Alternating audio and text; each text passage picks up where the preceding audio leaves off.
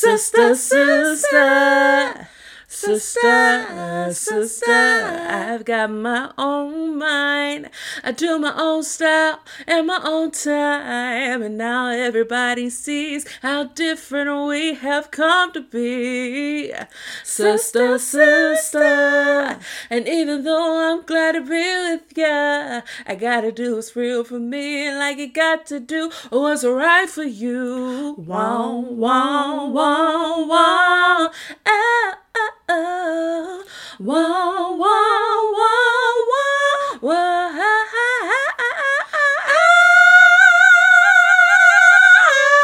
Sister, sister.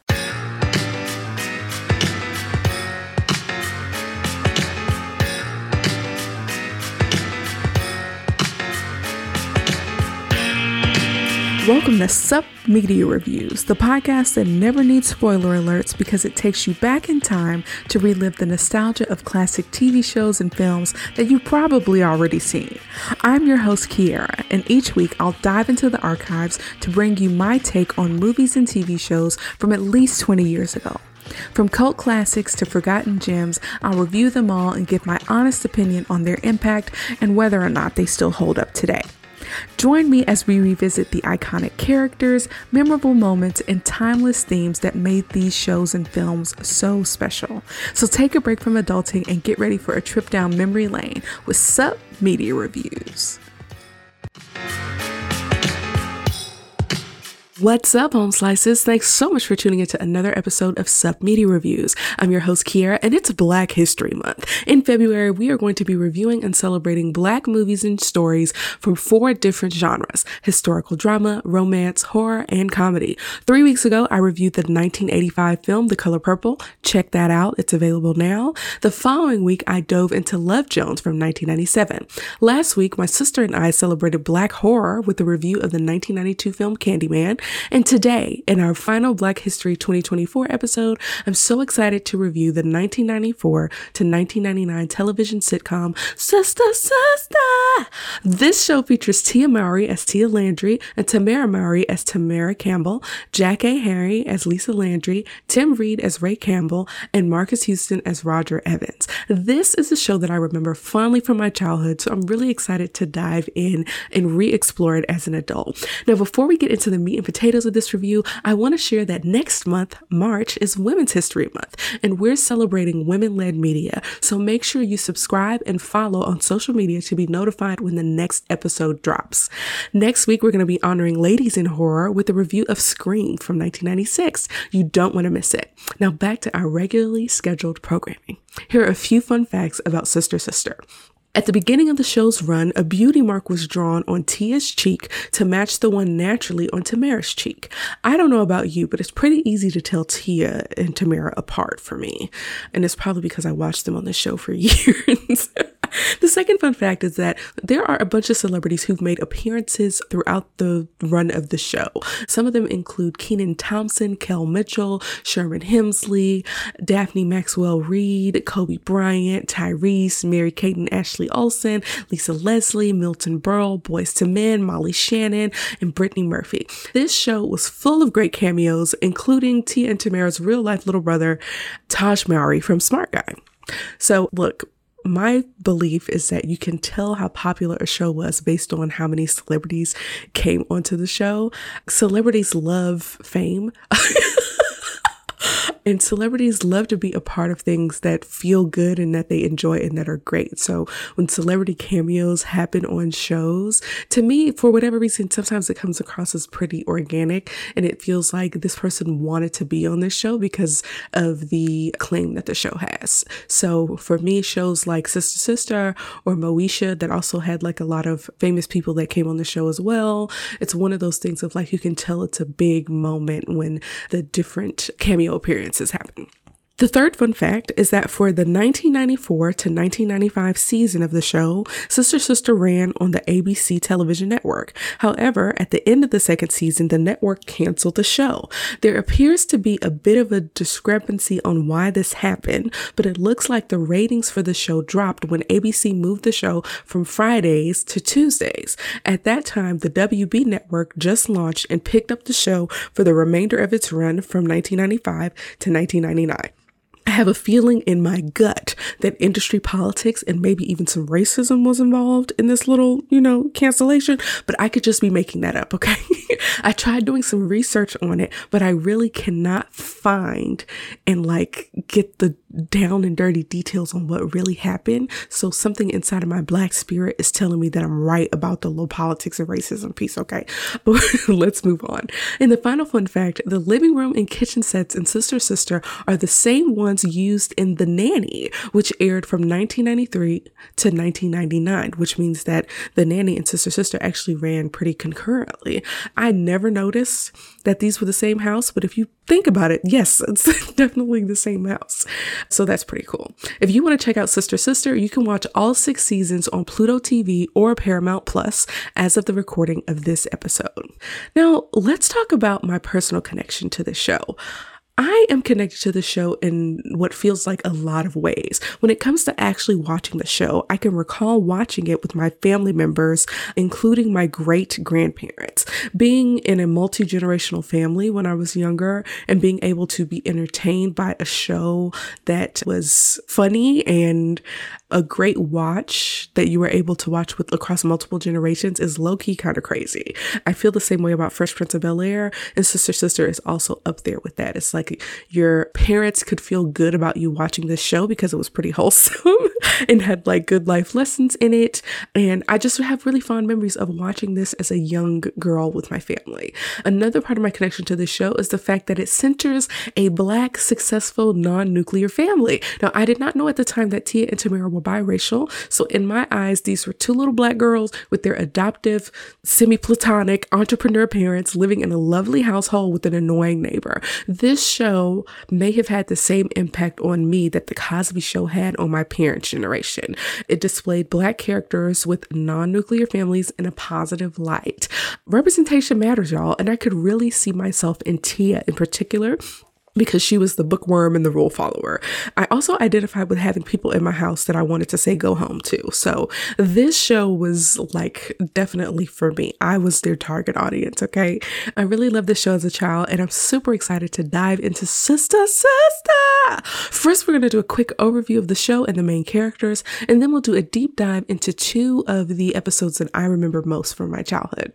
Sister Sister is a television sitcom that takes place in the Detroit area and tells the story of two identical sisters separated at birth who are reunited as teenagers. Over the course of six seasons, we get to see the sisters, Tia and Tamera, get to know each other, go through all their adolescent challenges and triumphs, and even start dating and college. Here's a quick breakdown of the main characters. Tia Landry, who is played by Tia Mowry, is one of the two twin sisters who is separated at birth and is adopted by Lisa Landry. Tia is a bright student, a rule follower, and can sometimes take herself too seriously.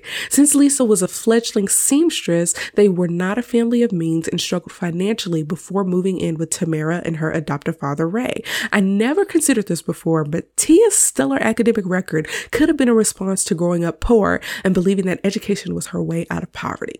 Part of Tia's character development is adjusting to her new environment, learning to let loose and have fun, and keeping her sister on track when things get a little too crazy. Tamera Campbell, who's played by Tamera Mowry, is the other of the two twin sisters who was separated at birth and is adopted by Ray Campbell. Tamera is wild and fun and doesn't take herself or school too seriously. She's accustomed to an affluent lifestyle due to her father's successful business. Um, and I never really thought about this until now, but it is possible that her affluenza could contribute to her disregard for the rules and lack of attention in school. Overall, Tamera is a great time. She has tons of brain farts that cause shenanigans, and she's a sweet person with a good heart who really cares about her sister. Next up, we have Lisa Landry, who is played by Jackée Harry. She is the adoptive mother of Tia. Lisa is a struggling seamstress with a fiery personality and a love for men and food. Lisa is very funny and provides great guidance to both Tia and Tamera with some humor and sternness thrown in. She's absolutely one of my favorite characters in the show, and we get to see her try to build her business, deal with relationships, and navigate a weird, adversarial, and semi platonic relationship with Ray Campbell, the adoptive father of Tamera. In a lot of ways, she's more more of a free spirit with a similar personality to Tamera. Now we have Ray Campbell, who's played by Tim Reid. He is the adoptive father of Tamera. Ray is a successful businessman with a fleet of limos that service the city of Detroit. Ray comes off as a stick in the mud, much to Lisa's chagrin. He's a rule follower and he has a hard time letting loose and is the more stern of the two parents, which often makes him the party pooper. Ray has great intentions and gives good advice and was gracious enough to allow Lisa and Tia to move into his home so that the sisters wouldn't have to separate after they found each other. He has a good heart, and over time, we see him loosen up a little bit and navigate the weird adversarial sexual tension with Lisa. One thing I want to point out that I feel like may have never been addressed because, of course, I don't remember this entire series. How did two single people adopt children separately? For whatever reason, I feel like I might remember that Ray had a partner who may have passed away. I don't know. I don't remember, but eventually these are like two single people who had adopted children and it's like adopting children is hard enough but doing it as a single person sounds almost impossible. Do we get an answer to that? And am i just not remembering? It's one of those things where it's like mm, that don't seem right Next up, we have Roger Evans, who's played by Marques Houston. He's the neighbor of Tia and Tamera, who is infatuated with the sisters and comes to their house way too often. Over time, the infatuation fades, and Roger actually becomes friends with the sisters. We get to see him grow up from a little pervy misogynist to an okay adult with a talent for singing. And while the family gets really used to saying, Go home, Roger, he does sometimes come in clutch and really cares about this family. I would even go so far to say that he sees Lisa and Ray as like additional parental figures in his life. We love Marques Houston. He's been going through some stuff in social media recently because of his marriage, but we're going to leave that there. Young Roger, we loved him, okay? Even though he was quite toxic. He was very toxic, y'all. let's move on. There are a few other recurring characters on the show that come to mind. Later in the series, both Tia and Tamera are in long term relationships with Tyreke Scott, who's played by RonReaco, I believe it's RonReaco Lee, and Jordan Bennett, who's played by Deon Richmond. Now, you may recognize Deon Richmond as Bud from The Cosby Show from back in the day. These two love interests were on the show for many episodes and added a layer of maturity to the show, depicting the real life ups and downs of relationships and arguments and things like that. Another recurring cast member that comes to mind is Diavian Jones, who's played by Alexis Fields, who was good friends with the girls in high school and college. You may recognize her as the sister to Kim Fields and the daughter to Chip Fields. But I always thought that Diavian was very pretty and she had like a really ghetto name on a respectable sitcom. So I dug that. Diavian, y'all, what kind of name is that? Diavian? That's crazy. And the spelling is even crazier. the spell D I A V I A N. Diavian. That's crazy. I love it. I anyway, the main conflict of the show is that it's about two long lost twin sisters and their adoptive parents connecting, making a family, and working through their issues together. We laugh, we cry, we learn lessons about life and love and the true meaning of family. Now, enough exposition. Let's talk about an episode. The first episode we're going to discuss is season two, episode one, titled Hair Today. By this time in the show, Tia and Tamera have been reunited for a year and have gone through the initial phases of their reconnection and getting to know each other. I chose this episode because it's early enough in the series and I remember it specifically from my childhood. It kind of makes me think of the politics surrounding black hair, which is still a hot topic today, but let's dive into this episode. The episode starts with the twins doing a dialogue and talking to the audience about appearance and how important it is to look good, particularly in high school. It's a super relatable topic, right? And there are a few funny bits about how Tamera looks good because she looks like Tia. But quickly we transition to the girls where we see the in crowd, the geeks who are in the out crowd, and the loners, who in this case is Roger. Tia and Tamera are good with like the idea that they are sisters and they have each other as a friend group. But Tamera wants to be a part of the snobby popular in crowd, which in this case consists of four like well dressed girls. Tia is hesitant to connect with the in crowd, but Tamera insists that like if we're friends with these snobby girls, like we can just get to know each other and it'll all work out, right? So right away, Tamera has more of a need to fit in than Tia does. So after an awkward introduction where Tamera comes off like really dorky in front of these girls, it's pretty obvious that the cool girls aren't into it and they kind of leave right away. Next up, we see the original theme song. Y'all remember the original theme song? Shaking up the family tree with sibling synchronicity. Sister, sister, never knew how much I missed you. And now everybody knows I ain't never gonna let you go. Sister, sister. Which theme song do y'all like the best? Well, let me know in the comments. Okay. In the next scene, Ray is at home. Tia's there as well, but he's tinkering with a large bronze cappuccino machine because he's trying to save his little four dollars a day that he spends on cappuccinos at the coffee shop. Unfortunately, he it's not going well because the cappuccinos don't taste good. Comes back a little bit later, I guess. But Tamera comes in with a magazine and she's showing Tia, you know, trying to get some ideas for a new look. And Tia is really like not tripping at all over Tamera's obsession with like getting a makeover. Ray tries to give the girls the inner beauty speech again, and Tamera tells him that the only people who care about inner beauty is the outer uglies, which is hilarious. It actually was very funny to me. But that is something that people say, right? Like when people say beauty is in the eye of the beholder, some people usually retort that like only ugly people would say that. But anyway, Tamera is really obsessing over her looks and her desire to be a part of the in crowd.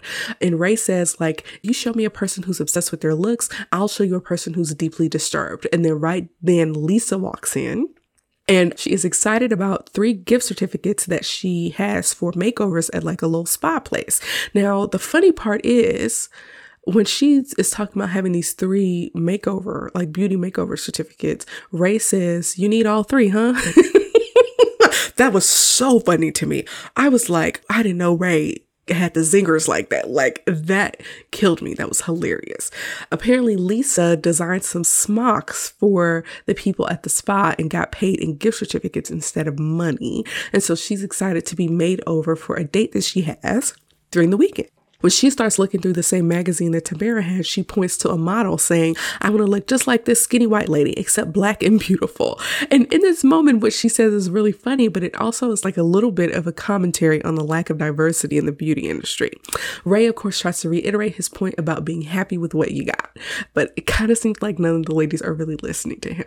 And in the next scene, we flip over to the spa where their ladies are being made over with facials and manicures and a bunch of other spa services, right? Like the big big idea is that Lisa is lapping up the attention. Tia is a minimalist when it comes to beauty, and Tamera is a maximalist who wants all of the colors and wants the works, right? She wants to be completely made over so that there is a visual difference. There's one part where Lisa is laying face up for a massage, and a man is like massaging her, and he gets to her feet. And when he compliments Lisa's feet with like a lot of glee in his voice, we find out that this man doesn't even work at the spa and that he only feels the soda machine machine and he's just touching on her to be a creep. And Lisa, of course, is like a little freaked out, but then she's like, hey, come back. they portray Lisa as a very kind of man crazed, man hungry person which I don't know why that's a part of her personality. And I can't decide if I appreciate it or if it feels weird and like too male centered. I don't know. I haven't decided yet, but Lisa, of course, is one of my faves and she's hilarious. They do a bunch of little funny things like Lisa gets wrapped up like a mummy and then she says she has to go to the bathroom and they do a little few other spa treatments, including a customized facial cream that Enrique, the spa owner, makes just for Lisa. So when it's time for them to do their hair, Tia, gets the same old hairdo, basically. Lisa gets like this cute 90s updo, and Tia decides to straighten her hair. It's straight, but it's very 90s because of how voluminous it is, even if it is straightened. I don't know how to accomplish this particular style. But there was something about when black hair was straightened in the 90s is it was not as flat and effortless as it is today. For whatever reason, it was kind of a little bit puffy and like more voluminous. And that's the kind of look that Tamera had. I didn't care for it personally, but I guess in the 90s, they were loving it. So yeah, so when the ladies are done with their little hairdos and makeovers, they're feeling themselves and they sing En Vogue's Never Gonna Get It in the Mirror. It was like a really cute moment for the ladies.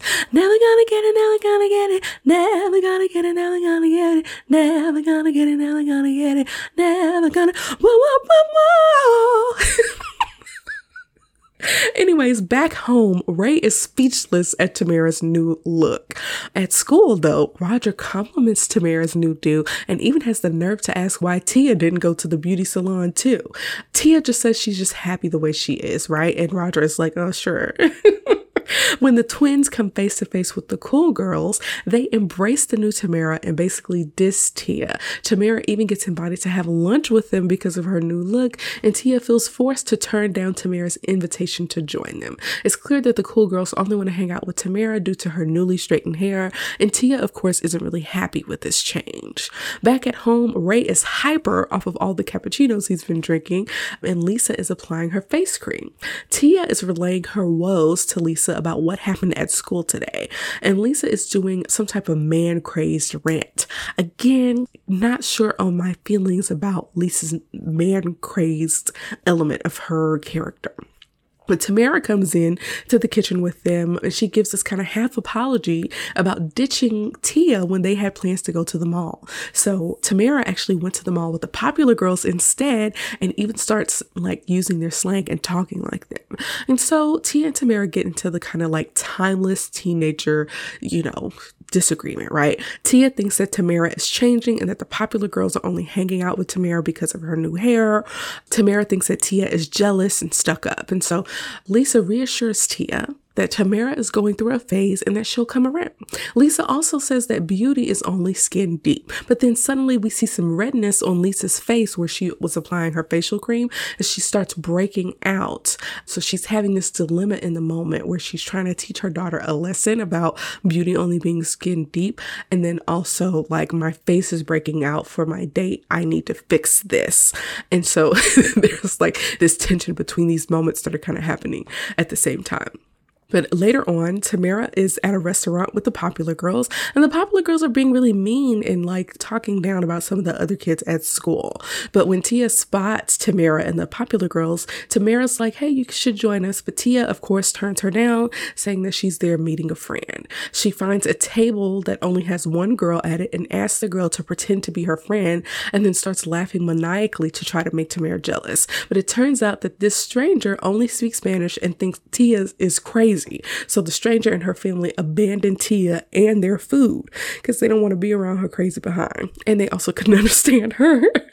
In the next scene, we see Tia trying a bunch of at home beauty products to change her look while the song by the Temptations called Beauty is Only Skin Deep plays in the background. I actually do not know this song. Do y'all know this song? By the Temptations? I do not. Okay. Anyways, Ray ends up turning the cappuccino machine into a planter because, like, he was way too high off of the caffeine. And Tia comes downstairs looking a hot mess after trying a bunch of different products. Her hair is really large and frizzy and poofy. There's like a little few strands of color here and there. It looks awful. And Tamera comes in to see the hair and is stunned. And when they sit down to eat dinner together, they're all trying to be encouraging to Tia, even though they don't mean it. Tia's hair was like smoking when she came downstairs. It was literally, I don't even know how they did that to get her hair to like smoke. It's actually a little bit funny, but they're trying to sit down and eat dinner together. They're trying to ignore what's going on. By this time, Lisa has kind of like fixed the breakout that was happening on her face, or maybe put some makeup on over it. And they're trying to skirt around the subject of Tia's hair until Ray asks Tia to pass the hair chops instead of the pork chops. And of course, Tia storms off because she's upset and ashamed. Tamera tries to play dumb about why Tia messed up her hair, but her dad is like, Girl, do you really have to ask? Tamera knows what's up. Lisa goes upstairs with Tia while Lisa is trying to figure out what to do with Tia's hair, and they have a little mother daughter chat. Lisa gives Tia some motherly advice and even talks about her own experience with wanting to fit in as a kid. Lisa says that Tia will go to school with the large hat on until Lisa can get her to a hairdresser. So Tia wears this huge hat until Roger takes it off her head, saying that she's wearing it wrong. But when Roger removes the hat from her head, he sees the awful state of her hair and he says, Girl, you toe up. and the popular girls who happen to be nearby, along with Tamera, all basically tease Tia. And Tia is so upset and disoriented that she ends up walking into the boys' room. So this incident is becoming increasingly embarrassing for Tia.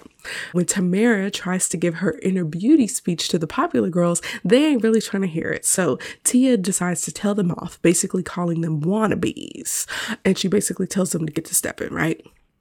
So Roger is like, well, I guess you told them. And so he tries to become the additional person with the popular girls, even though they blatantly rejected him. I don't recall him being such a creep when I was watching this when I was younger, but Roger was definitely a creep and his behavior is not acceptable today. Tia and Tamera end up reuniting and saying that they rather hang out with each other, right? And then the episode ends with Tia and Tamera, of course, they've made up, and Lisa, in the final scene is torturing Enrique by chasing him while he's wrapped like a mummy at the spa. So she's getting her revenge for him messing up her face with that special facial cream. Now, I enjoyed this episode. I thought it was cute. There were some genuinely funny moments, and I felt like if I were in school when watching this, it would still be pretty relatable despite the very obvious 90s fashion. The thing that surprised me the most in this episode was how Ray was just as good at banter as Lisa. Now, as a kid, I think I just disliked Ray so much that I never gave him any credit for being clever. But in this particular episode, he was kind of on top of it. So, and I actually found that even though he was more stern with the girls, it wasn't as bad as I remembered, really. This episode was so focused on being image obsessed as a teen, but it didn't address the politics of hair at all, really, which is really interesting to me. And I feel like it was a little bit of a missed opportunity. I don't know that the show in this season was really going to address any real heavy topics like they did maybe in later episodes, but like I said, I think it was a missed opportunity for them to be able to talk about the difference between curly or kinky and coily hair versus straight hair and the difference in how those are seen as beautiful and how that's even racialized and politicized. But I don't know that they were equipped to talk about that message per se. So they kept it to the very basic, like image obsessed version of you know, the conflict in the story as opposed to going a little bit deeper. But the message about being yourself and about inner beauty still shines through for me. So it was a cute episode. It was fun. It was funny. We got to see a little bit of Marques Houston's character. And so now we can move on to the next episode. All right, the final episode we're going to be discussing is season 5, episode 20, titled Prom Night. Now, in this season, the twins are finishing high school and are about 18 years old. This particular episode stands out to me as one that I remember from my childhood, and it really makes me think about the type of rejection that parents of teens face as their kids get older and want to make their own decisions. Let's get into it. The episode opens with Tia, Tamera, and Diavian coming home from the mall in preparation for prom. According to them, the mall was packed and people were fighting over prom dresses, so much so that Diavian left the mall without a dress. At this stage in the show, a few things have changed. The girls are much older, like I said, around 17 or 18. They wear their hair bone straight all the time at this point, as opposed to their curly natural hair that they started the show with. They have boyfriends, and now they have separate rooms that are connected by what I believe is called a Jack and Jill bathroom. I actually remember a little bit of the episode where they got those separate rooms pretty well. That's a memorable episode for me as well. I think partly because I always wanted my own room and I didn't get one until I was 17, which was years and years after the show aired. But, anyways, the twins are excited about how they now have the perfect dresses, the perfect boyfriends, and they're ready for the perfect prom night where Jon B is performing at their prom. Do people have celebrities come to their proms and perform? I feel like that happens quite a bit on TV shows, and I don't know that I've ever heard anyone say that in real life. Jon B coming to your prom in the late 90s, that sounds amazing. I mean, I don't know if he his set list, how big his set list would be, or how many of the songs I would know, but it sounds amazing. Anyway, Tia's dress is a long kind of spaghetti strap halter black dress, while Tamera's is like a, a long spaghetti strap light blue number that's slightly different in like the chest area, and it has like some beading or embellishments around the chest area. So right after this, we switch to the new theme song, Sister, Sister. so we switched to the second theme song, and it's supposed to be a reflection of them being older, of them having their own separate identities. And so I think both theme songs are fine, but I do really like that the girls themselves are singing in the later theme song. Again, tell me which one you all like the best. Well, next up, we see Lisa in her sewing studio, which, if I remember correctly, is in the attic, maybe? And she's talking to a woman named Maddie. Now, initially, I couldn't tell what relationship relationship Maddie had with Lisa, but I found it hilarious that the actress that's portraying Maddie, Esther Scott, is the grandma from You Got Served. Lisa is the mom from You Got Served, and Roger is one of the main characters of You Got Served. It was just crazy for me to see that all of these people were in the same show. but the point of this scene is to show that Lisa assumes that Tia and Tamera would be upset if she didn't design their prom dresses, while Maddie feels like the girls would want to do their own thing at the big age of 17 or 18. Now, from this conversation, we also learned that Lisa's business has taken off and she now has celebrity clients. So that's a big evolution for Lisa. Turns out Maddie is actually a colleague of Lisa's that beads the dresses that Lisa makes. The ladies cover up the surprise gowns right before Tia and Tamera run up to the sewing studio to give Lisa the big news about their dresses. But before they can do so, Lisa reveals the prom dresses that she made for them. One of the prom dresses looks almost like a wedding dress. It's like white with like an embroidered or beaded bodice, and the other one is like a lilac or pink gown with a shawl and like some crystals around the bust area. The girls are shocked to hear that the dresses are for them, and they kind of rush out of the attic and head to the kitchen where they are so upset about what just happened. And it's one of those things where like they can't be mad because it's a lovely gestures and the dresses are actually really cute. It's just that they weren't expecting it and they have to figure out a way of getting what they want without being mean about it. and so they got to come up with a plan essentially. We also find out that the sisters can't return the dresses that they purchased because the dresses were on sale. So right then the twins' two boyfriends enter the kitchen. There's Tyreke, who is Tia's boyfriend, and Jordan, who is Tamera's boyfriend. Let me tell y'all something. I always thought that Tyreke was very cute and that Jordan should have been played by somebody else. I don't know what it is about Jordan. I just don't find him to be cute personally. And I just, I don't know.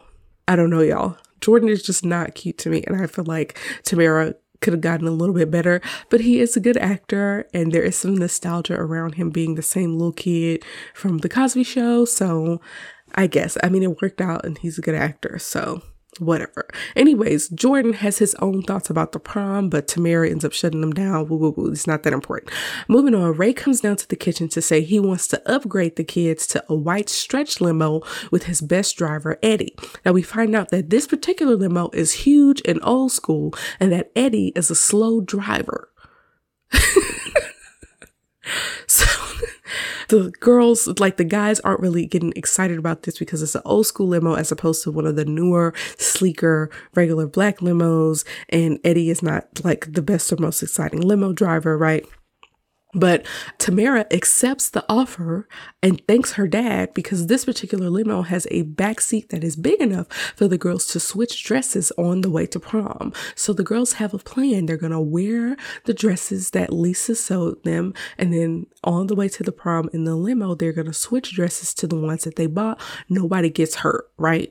And so we get a brief scene of Tyreke and Jordan at the tuck shop. Jordan obviously isn't with the whole tuck situation, but he gets roped into into getting an expensive tux by a smooth and beautiful saleswoman. Not super important, but it happens. Back at home, the girls come downstairs in the dresses that Lisa made and they look great. Tia is in the lilac one and Tamera is in the white one that is super, it looks like a wedding dress, y'all. Ray tries to take photos with his a fancy camera, but the batteries are dead. So Maddie ends up taking photos with like this old school camera that has a flash cube.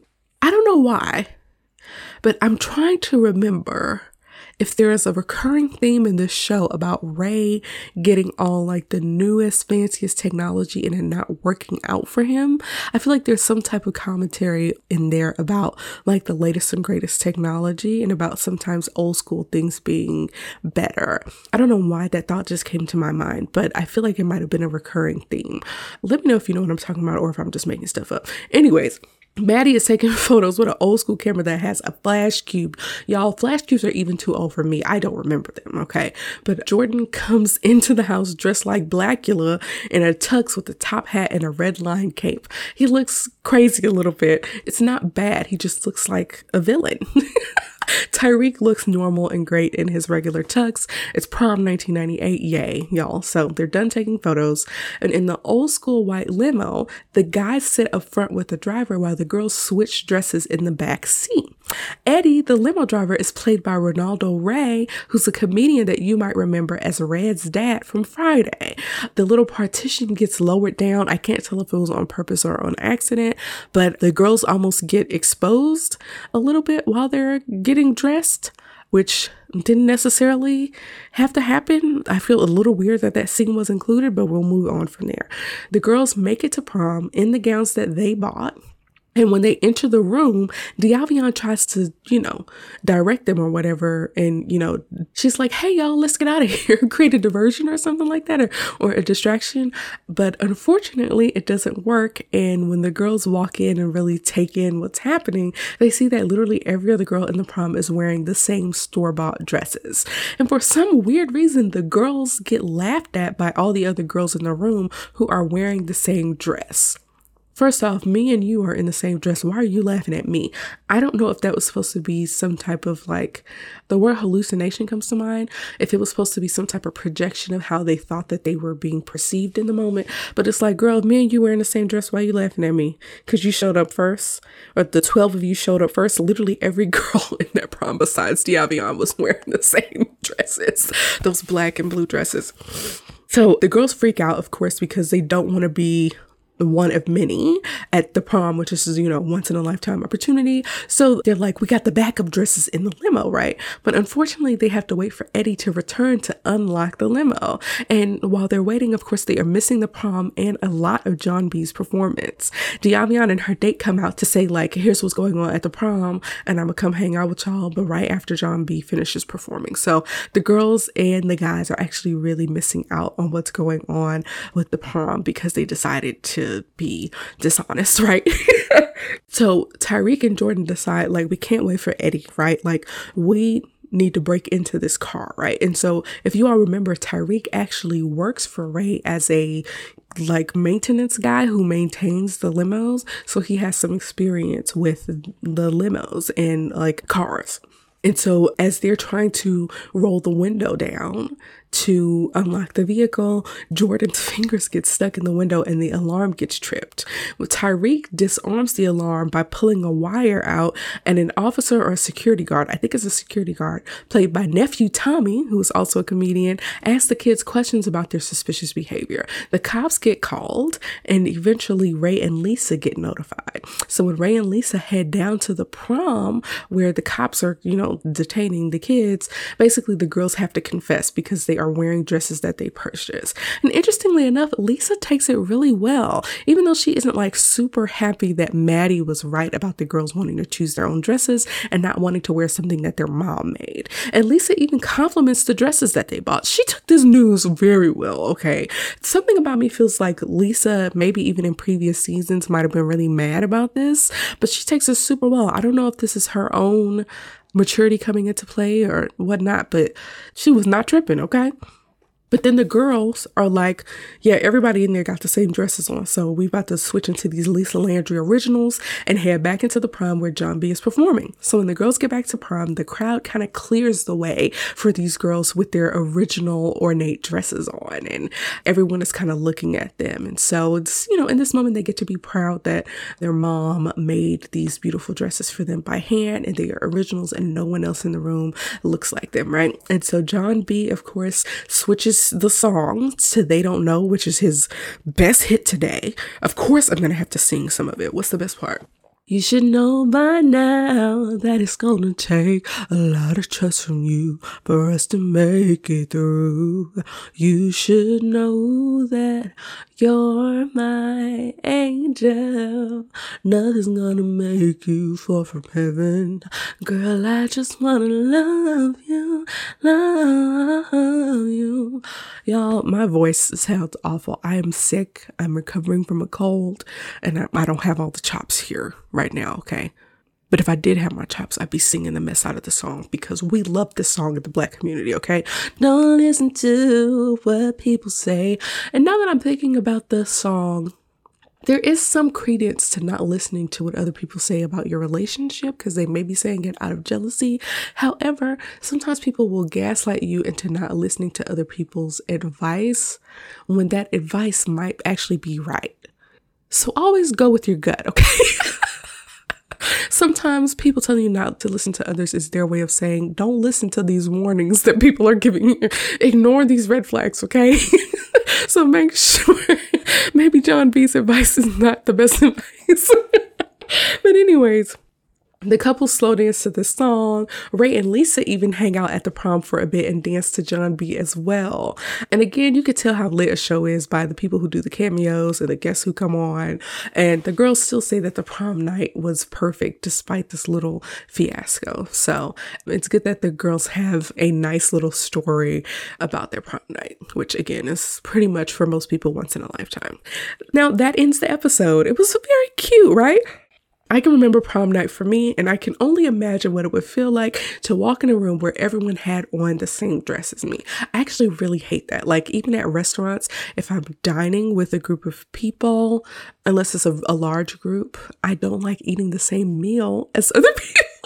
So I can't even imagine wearing the same dress as other people, right? Like, and I can also identify with wanting to do my own thing as I got older. So I really like this episode because we get to see the girls in a more mature stage in their lives, right? They have boyfriends, they have standards, they have a good relationship with their family.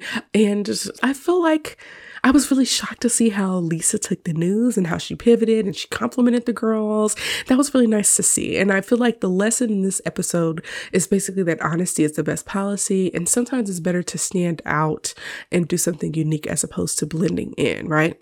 I also really enjoyed seeing comedians like Ronaldo Ray and Nephew Tommy, and of course, also Jon B. But overall, I just thought this was like a really cute episode that I remembered.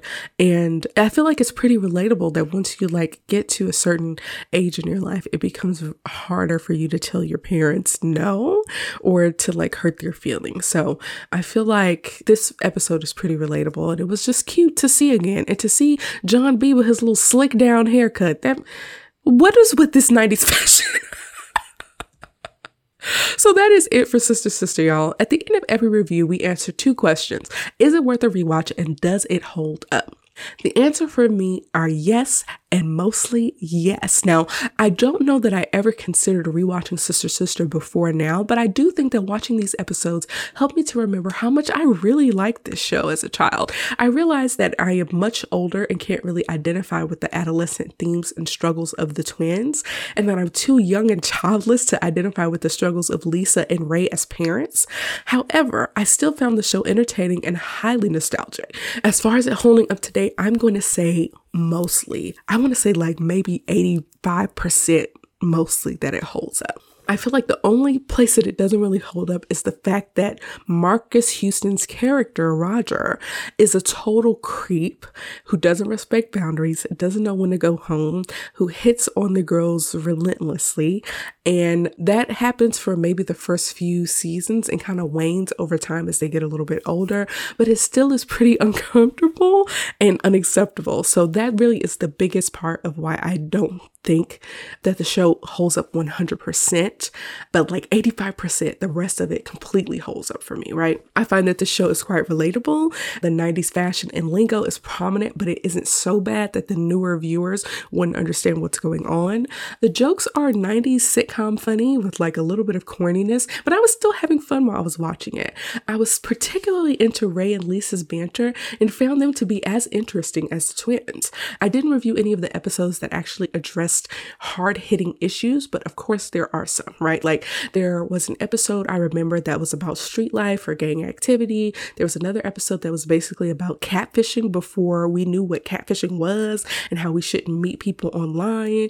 There's an episode about dating someone with a troubled past, learning your biological history as an adopted person, gender discrimination in team sports, shoplifting, and much more. So this show was a tool for us to really learn and grow together as well.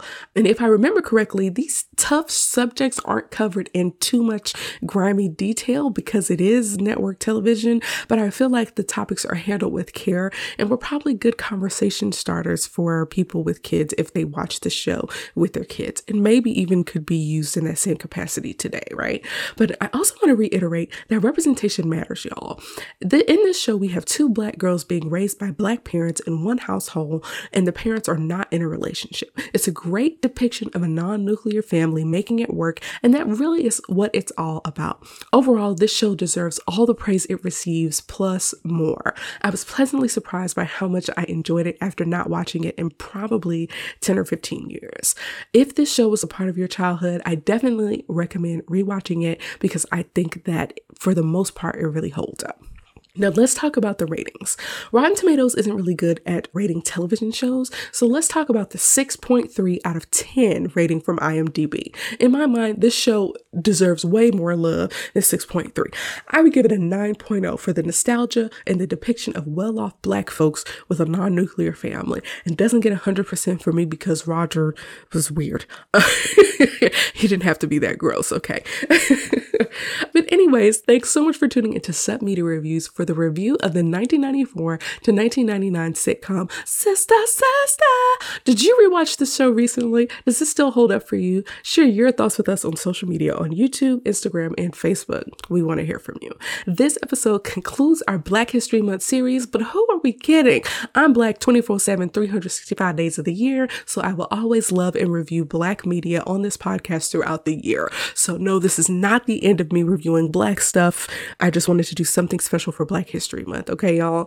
Join us next week when we start our Women's History Month series with a review of the 1996 teen slasher Scream. You don't want to miss it. Peace out.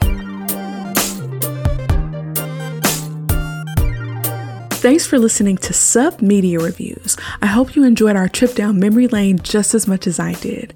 If you have any suggestions for movies or TV shows you'd like me to review next, or if you just want to share your thoughts on today's episode, you can find us on Instagram, Facebook, YouTube, and Pinterest at Sup Media Reviews and on supmediareviews.com. Don't forget to subscribe to the podcast so you never miss an episode. And if you have a moment, please leave a review on your favorite podcast platform. Your feedback helps me improve the show and spread the word to new listeners. So until next time, peace out, home slices.